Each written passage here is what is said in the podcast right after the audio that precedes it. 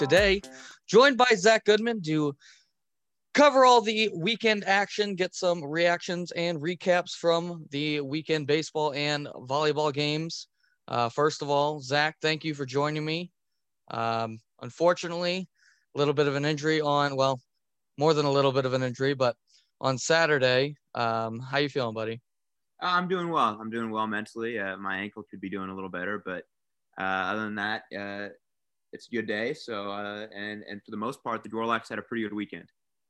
Yeah, yeah. Um, so we're gonna start. Go ahead and work backwards, starting with the Sunday baseball game, and this is the one that the Gorloks didn't win over the weekend between the games we're going to be talking about today. And Wartburg, you know, really good team. Historically, they've played very competitive against the Gorloks. It's been a couple years since Webster has played them, but certainly in this one, they came to play. Jordan Smeevil ended up being the losing pitcher. Oh no, actually Andrew Padilla ended up being the loser because they tied it.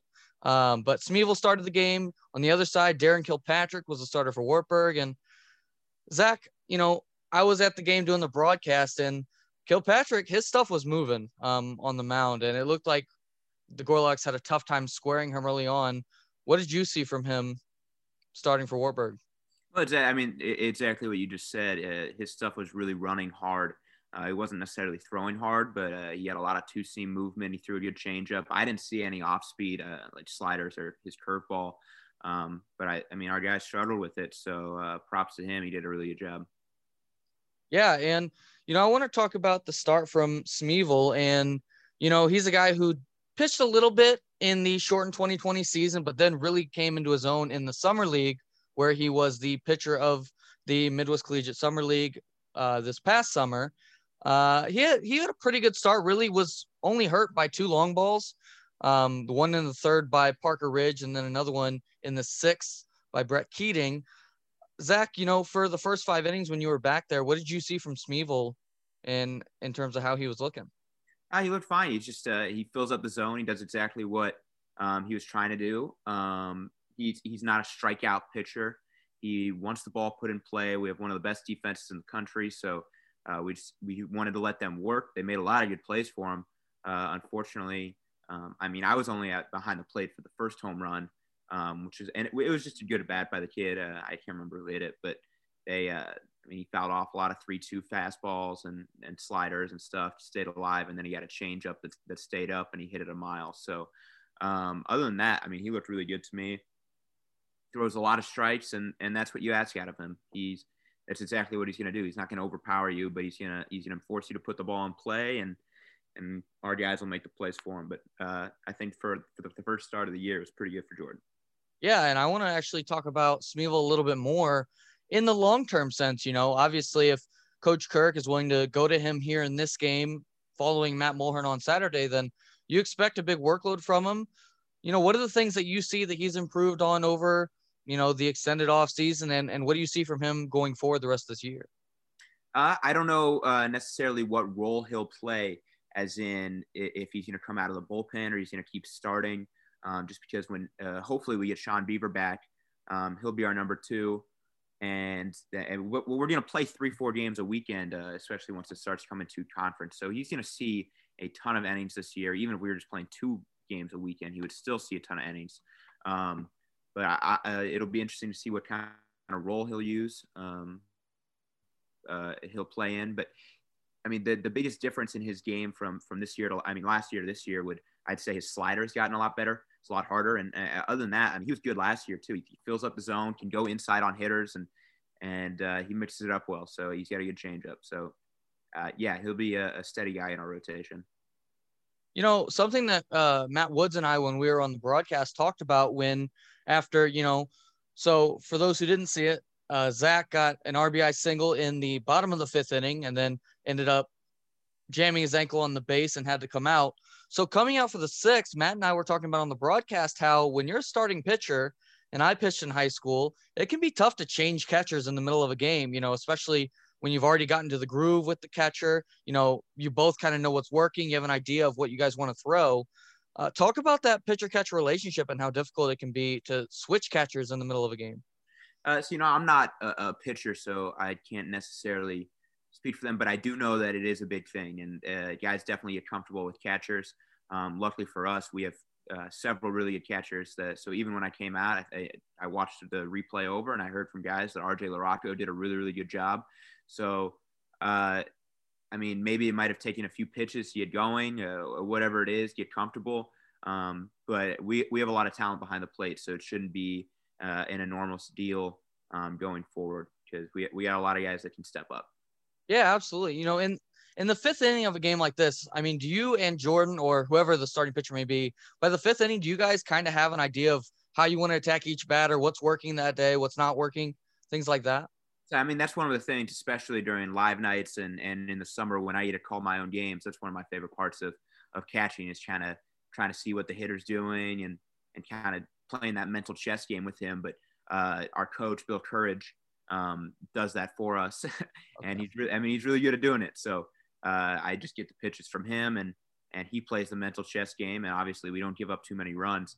Um, but Smeevil and I are definitely on the same page, and uh, I mean, just you just you definitely get in grooves with guys, the timing of it, and and you know where they're going to throw it, and there's a lot of confidence piece with with each other. So um, yeah, in the fifth inning of the game, I thought we were definitely grooving, especially uh, and I. We had talked about it.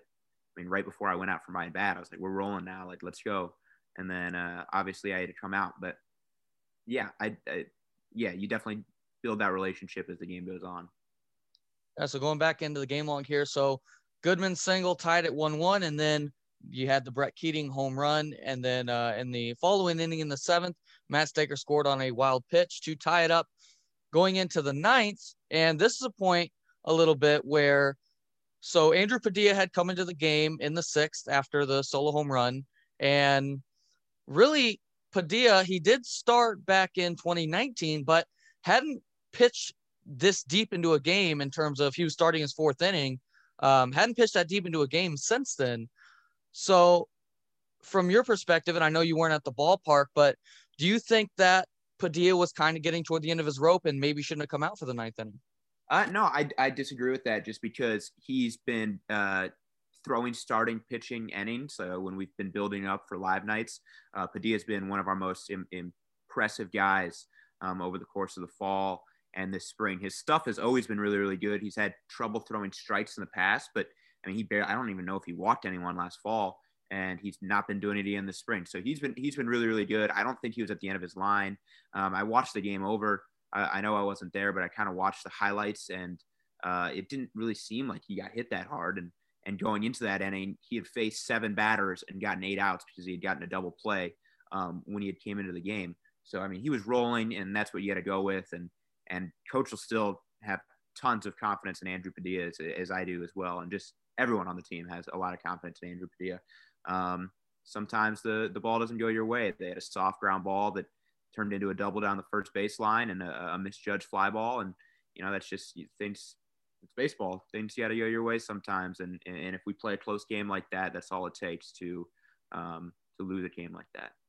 Yeah, absolutely. And he looked fantastic. Uh, Padilla did in his first three innings of work. I mean, set down like you said. I think he set down his first eight batters in total um, with nobody reaching base because he came in with a guy on first. He looked fantastic. And then you go into the ninth. Wartburg, a couple things goes their way. I want to talk about the bottom half of the ninth, um, where you get into it. Gorloks start to make a run toward the end, and then we get a couple pinch hit appearances. One thing that I noted is that, you know, you and I, when we were doing the baseball season preview, we talked about Levi Hall a bit and how much power he's got. He, it looked like Coach Kurich had motion for him to kind of get ready, he started taking off his jacket, getting loose a bit, but they didn't end up actually going to him. Instead, they used uh, Kellen Quigley and then let Aaron Hotfrit hit for themselves at the end. Um, so I just want to give you your perspective on that, where Matt Woods kind of attributed to wanting a veteran at bat there at the end, where you got the winning run, I think, on first and the tying run on second. You want to go with the veteran hop instead of maybe turning to a freshman. Just want to get your thoughts on that. Of course, you know, not trying to make you put an opinion out there on a, on a player that's negative, but just want to get your thoughts because I thought it was an interesting spot in the game. Uh, and, and, there is no negative uh, uh opinion on anyone because uh, we're lucky enough that – we have so many talented guys. And I think Matt Woods hit the nail on the head with the veteran at bat analogy. And, you know, it, it, Levi Hall's going to get plenty of opportunities um, of this year and beyond. He's going to be uh, a really, really good college baseball player for us. But just like you said, Kellen Quigley's been here for four years. Kellen Quigley is one of our best hitters in the entire program. Uh, I mean, he made a lot of starts for us in that 2019 uh, run to the World Series as the DH, hit really well there. Um, if you just watch him hit, he's, I mean, he's really, really good hitter. And the more bats he gets, the the better will be actually. So uh, I liked that spot with with Kellen Quigley. I like Dylan Coleman going to swing it. Um, I thought Bo Slaymaker did a good job, and I mean there was just a ton of guys that I thought uh, put together good at bats in that last inning, where it was it was definitely a battle. Um, you know, Kyler Kyler hit the ball hard in that last inning. Just you know, the credit Wartburg, they made all the plays that they had to make, and and even Hop, you go you go with the veteran guy in that last thing, and it, it, his spot's already up in the lineup. He's he's had four bats today, and he's been hitting the ball hard. Um, his hit count doesn't really attribute to that so far. I mean, it's small sample size in two games, but I thought um, Hop has been swinging the bat well. Um, he got a little bit out front of that, uh, of that ball. I can tell just from uh, watching the video. Of course, I wasn't there, but I mean, they still threw. It was a tough play. Hop runs really well and it was a bang bang play at first, and the guy had to pick it out.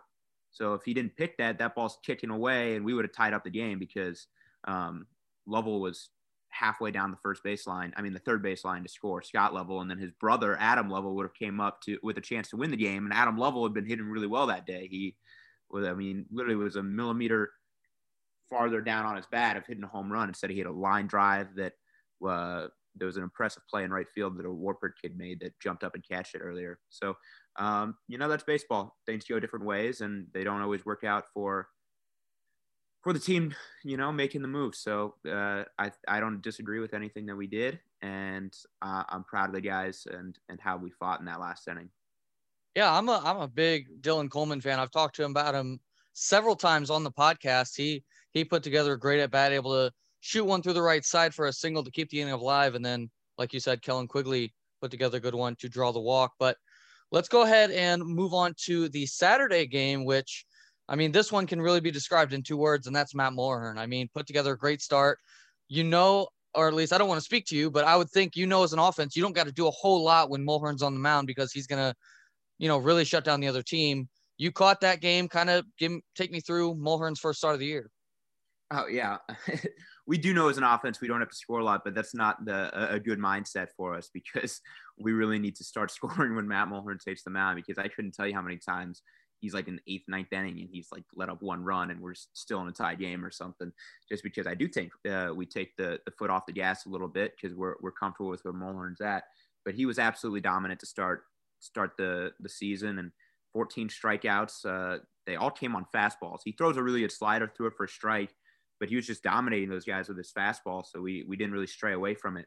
And it, it was working. He's gained velo this offseason. He, he throws a ton of strikes. He gets really good um, spin rate. He throws a heavy fastball in a sense, and it, it gets swung through a lot, and guys don't pick it up very well. And yeah, he was he was really impressive. Doesn't walk anyone, throws a ton of strikes. I mean, Matt Mulhern's uh, an unbelievable pitcher, and he showed why he has that status uh, of one of the best college pitchers at the D3 level. And he showed it in that outing on Saturday.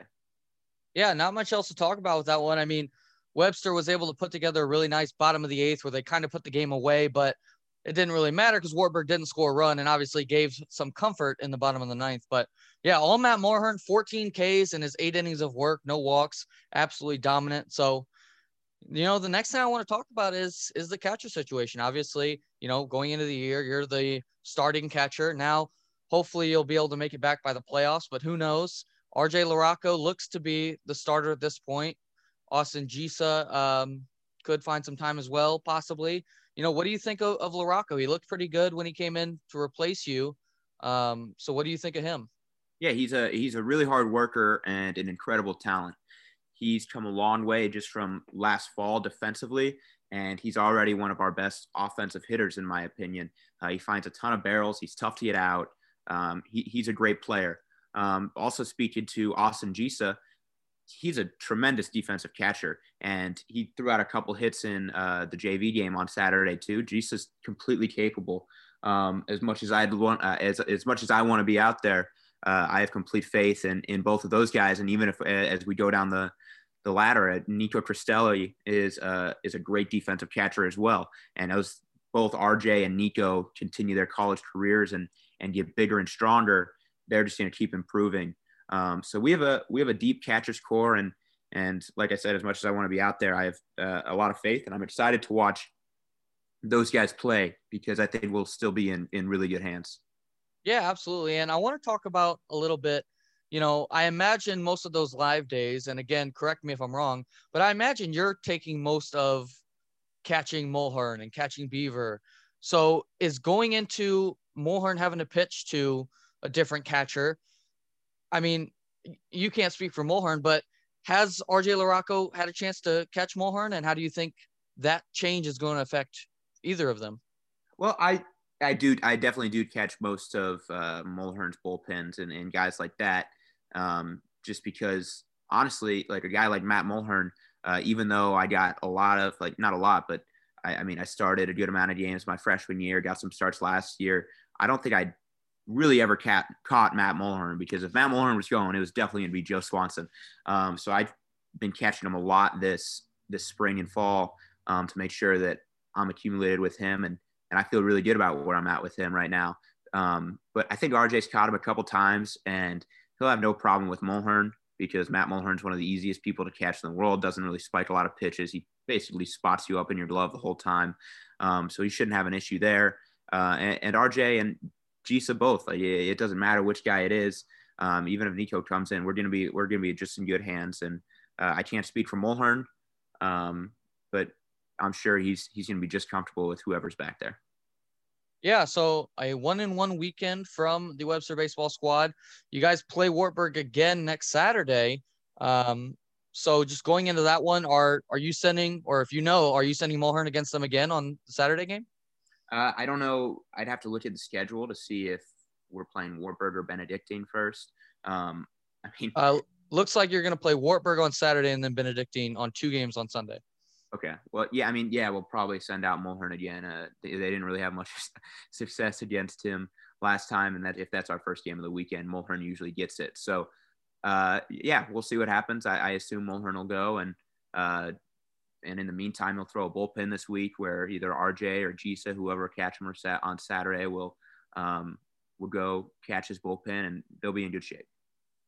Yeah, and just and one more question about you know the catching situation. Do you think it'll be a more of a committee where you got Gisa and LaRocco working together, and maybe even a, a spot star for Costelli, or do you think it's one of their jobs just for the most part? I mean, usually in a doubleheader you switch catchers, but yeah, and, and, because we play so many games and weekends this year, uh, it used to be like more spread out, but now it's going to be oftentimes four games in two days. It's definitely going to be a committee kind of thing. But I think both Gisa and RJ LaRocco are going to get plenty of their shots, and and they both earned them. So I'm excited to see what they can do with them. And uh, like I said, I have complete faith in both of them, and I'm really excited to see how they do. Um, we'll see if one of them kind of emerges as the guy. Um, so we'll see what happens. I I'm hopeful. I actually had uh, a doctor that when I when I went in after the game yesterday, they're like, yeah, your ankle's broken. You're gonna need surgery. Your season's over, basically, kind of what they told me. So I didn't I didn't do much sleeping last night. I was in a you know not a not a great place. It was a it was a sad day, but uh, I woke up this morning, went to the specialist, like orthopedic, kind of looked at like what surgery is going to look like and see what their opinion was and they were just like they they took their own X-rays and they're like, yeah, like you're not going to need surgery. It is broken and there's some ligament damage, but it's not offset enough. I mean, I don't know enough. I'm just kind of repeating the things they said to me. I don't know enough uh, about ankle and anatomy, but uh, they said anywhere from six to eight weeks, and I could be back by uh, maybe even mid-April um, to, to late April. So then I would be able to play the end of our conference schedule and uh, into the conference tournament and the playoffs. So uh, we'll see how I recover and see if things stay up to date. But um, until then, I, I got to go win back a job after that because these, both of these guys are, are really, really capable of, of putting together a really good season and being a good backstop for us. Yeah, absolutely. You know, I'm, I'm excited. Hopefully you're able to get back out there. I love watching you play specifically. So all best of luck for you, man, healing. But uh, let's go ahead and move on to the volleyball games that took place over the weekend. They had one on Saturday and one on Friday. The volleyball team got off to a little bit of a slow start. They were able to beat Eureka the, in their first game of the season, but did not look great. I watched that one. Um, you know, Eureka is one of the bottom teams in the conference. So Webster was just able to handle them without playing great. And then they really got shocked against Greenville. Greenville came out and beat them in three sets. So moving on, they were able to get a nice win against Fontbonne and then moved into these two games against Spalding and Iowa Wesleyan, which Spalding and Iowa Wesleyan kind of in that middle tier of teams, certainly teams that Webster ought to beat, but certainly no slouches. Um, I characterize it as if Webster didn't come out and play, both Spalding and Wesleyan could come out and beat them but Webster did take care of business. So we'll go ahead and start with the Iowa Wesleyan game. And, you know, in this one, Webster came out and, and took care of business. I mean, um, some really good blocking on the side of Wesleyan, but just overpowering hitting on the side of Webster. And, and a player who's really turned into a star on the side of Webster has been Ali Spoor. She had a triple double on Friday and then again was close to a triple double on both Wednesday and Saturday. And to talk about the difficulty of that, I mean, it's been done now three times in the history of Webster volleyball. So for her to come close three times, really a spectacular kind of outing from Ali Spoor. And Zach, I know you weren't there, but do you have any any comments about the uh, Webster Iowa Wesleyan game? Yeah, I was I was lucky enough to be there on uh, on Friday night when they played Spalding, so I got uh, a little bit of a taste there, uh, as it's tough to come and and see all the stuff. But I was playing at the same time they were on Saturday, so I didn't get to watch the game. Obviously, I looked back and I talked to you about kind of what happened, and uh, you were there. And um, well, I don't even know. Were you there? I don't. I... yeah, I was there. I actually. Uh, so this is a story we can tell on the podcast. I came out on Saturday for the baseball game, but there was some issue with the live stream, uh, so we couldn't do the game. So I drove straight from there to uh, to Grant Gymnasium to do the volleyball game. Yeah, well, there we go. Perfect. Um, so I, I, wasn't there on Saturday, but just looking back and and how they played on Friday, to me, it's it's a very similar thing in when guy when top players leave and when you turn over your lineup from last season. Um, you, you, lost all those girls: Jenna Rodriguez, Kristen Farah, um, Sam Cruzy, Jordan Price. You lost so many of your your top players. You need people to come in and step up, and that's exactly what Ali Spoor has been uh, so far this year. I know it's just a few games into the season, but wow, has she been impressive. Um, she's doing it all for them. She used to be just a setter, um, but now she's getting the opportunity at kills. She's digging the ball, uh, and she's still getting her assists. She led, she's leading the team in assists still. So, uh, I mean, really impressive start to the season by Ali Spoor. And when you need people to step up, uh, she's done exactly that. So it's exciting to to see out of the, the Webster girls. Yeah, absolutely. And Spoor, one of those where I'm trying to pull up the stat real quick. So Spoor only appeared in 21 sets all of last year. And to give that contents, Webster played 106 sets. So Spoor didn't even appear in a third of the sets they played last year, played a lot of JV. And I know she was trying to kind of um, polish her game. She came into high school as just a setter, but really on the JV team last year, really tried to come into her own as a hitter and also be able to play the back row. And, you know, when I broadcast these volleyball games, Spoor just doesn't come off the court. I mean, she goes around all six rotations, and it seems like each time they rotate, Spoor's doing something different. You'll see her in the back row trying to play next to Kira Gensel and digging. Then she'll go up in the front to set for the outside hitters and Bork and Wolf. And then when Bork comes off the court, all of a sudden Ali Spoor's out there hitting um, with Delaney Demon into set. So yeah, Spoor, she's really been the MVP of the squad coming really out of nowhere. I mean, she was a name that was mentioned prior to the season as somebody who'd worked really hard over the offseason, but um, really Spoor has become the star of this squad at least all around. I mean, Lauren Bork still's got a rocket arm. Alexis Wolf has played really well early on as a freshman. Um, but Ali Spoor has really took her game to another level. On the back end, Kira Gensel, you know, questions about the libero situation after Kristen Farah leaves. Gensel currently leading slack and digs set. So she has done a great job coming in. Tori Ciccolero playing alongside her in the back row has really turned this into a really deep roster, which – Zach, you and I last year had broadcasted some of these games where the roster seems so thin. Now the roster isn't as top heavy, but seems really deep across it. And it's just a, a lot of different girls getting opportunities, and it, has been very impressive what they've been coming out and able to do because uh, a lot of these girls don't have a lot of varsity experience. Um, really, the only one I'd argue who has a lot of it is, um, of course, Lauren Borick. And she's just a freshman, so I don't even know you can say. I mean, she was a, she's just a sophomore. Obviously, played a ton as a freshman last year, but I don't even know if you can argue that she has that much experience. Um, so it's it's it's been good. Um, obviously, Kira played a decent amount last year. Tori saw uh, Tori Chitolero saw some time in the playoff game. Uh, she'd seen time other than that, but she played as the libero in uh, their conference tournament game. But I mean, yeah, they're deep. There's a lot of girls you, that you see on the list of names that are doing really good things for them. Uh, and even just watching the game on Friday night, I mean, there's a lot of girls that are stepping up, and it's definitely a deeper lineup. Yeah, I mean, you and I, when we would broadcast the games last year, I mean, when when Jordan Price and Lauren Bork came off the court, it was like, okay, we're just not going to score for the next six rotations. Um, but now you look, Bork and Wolf are the top two hitters, and then Ali Spoor, like we mentioned, she sets for Bork, and then when Bork comes off, Spoor will hit. Going deeper in the roster, Julia Fry has played well, uh, coming in as the second rotation middle hitter. Um, Peyton Eichel has looked good hitting, and I know that she's a player that that you liked as a sleeper coming into this year, Zach. Um, so yeah, it's a deep roster. Even Jordan Mueller, who hasn't played a lot of varsity this year, I watched her play in the JV game last week, and she looked like a Lauren Bork esque hitter. Not quite the arm power, but the same type of hitter where she goes up there and just crushes the ball to the other side. So it's it's looking good as a really deep roster. Delaney Demon was a player that we talked about a lot on the broadcast this weekend. Who Demon really didn't see any playing time until uh, on Wednesday, she played in one set against Fontbonne. And in that one set, apparently did enough to win the job because on Friday and Saturday, she was the second rotation setter and looked pretty darn good. Had 17 assists and 16 digs in the match on Saturday. Delaney Demon, a freshman, really coming out of nowhere. And this roster starting to form into, into a really deep squad. Uh, four and one now on the season with the Wesleyan win on Saturday and the Spalding win on Friday. Um, Zach, any other takeaways and long-term projection for this volleyball squad?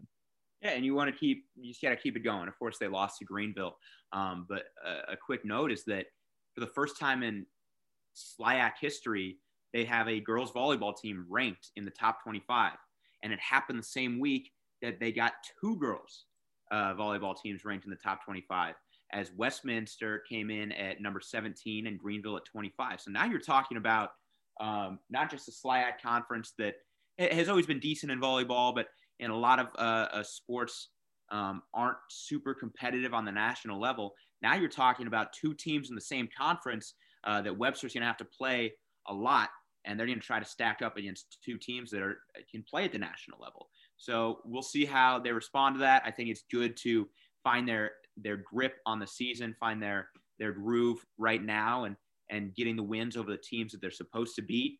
And it'll be really exciting to see how they match up um, against Greenville when they play them again, and, and of course when they play Westminster. Yeah, and that'll happen uh, next Sunday. They'll get Westminster at home, and then the following Wednesday, well, they'll get Greenville on the road. And you know, this Greenville team, I think after beating Webster the way they did, they may take them a little bit lightly, and I think that'll be a mistake on their part because this Webster team playing much better than they were then. So uh, that's going to do it for today's episode. Again, the baseball team went one and one against Wartburg College, a Matt Mulhern eight inning shutout on Saturday, and then the five to three loss on Sunday. And then the volleyball team was able to win their match 3 0 against Iowa Wesleyan on Saturday and a 3 1 victory against Spalding back on Friday. That's going to do it for this episode. Coming up tomorrow, we are going to preview the men's basketball game. And then on Wednesday, we're going to have an interview with Matt Coffey of the men's soccer team to preview the men's soccer season. Hope you all check out those, but that's going to do it for this one. Zach, thank you so much for joining me. It's been awesome. Go ahead and follow us on socials at Locked Up Podcast. Um, but until then, I'll talk to you all tomorrow.